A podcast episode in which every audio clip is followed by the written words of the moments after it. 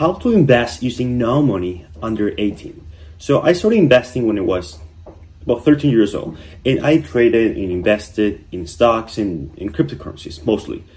And I've made money and I've lost money, but both taught me to be a better investor. So whenever I have a few cents, I always, always invest it all. Why? Number one, I'm young, hence I can afford a greater risk because I don't have any obligations or I could afford to lose, which I don't like.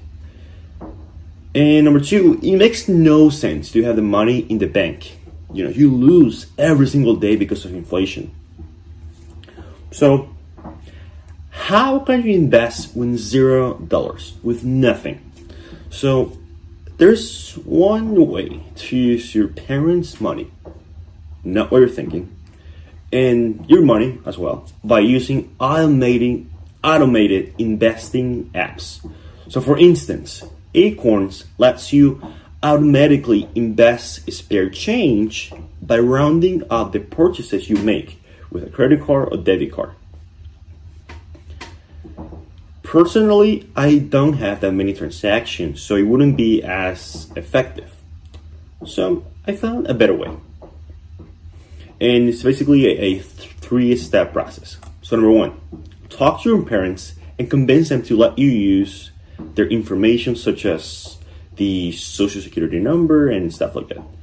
And in order to do that, you have to explain to them, focusing on the advantages and benefits and to them and you know and to you such as learning how to invest becoming more independent or saving up for a cause once you talk to them and convince them number two is setting up an account an investing account in acorns stash SoFi and etc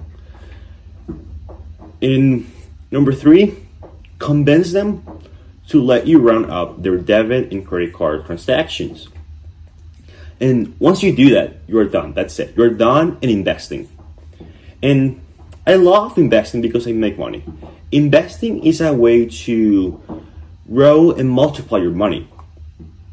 And if you want to start today, I would suggest you start right now using my Acorns invite link. And once you use my link, you'll get $5 to invest. And I will leave the link uh, below in the in the comments. And you know, people like to get fancy, but investing does not need to be fancy. It can be easy and automated, and sometimes without using your own money. Thank you.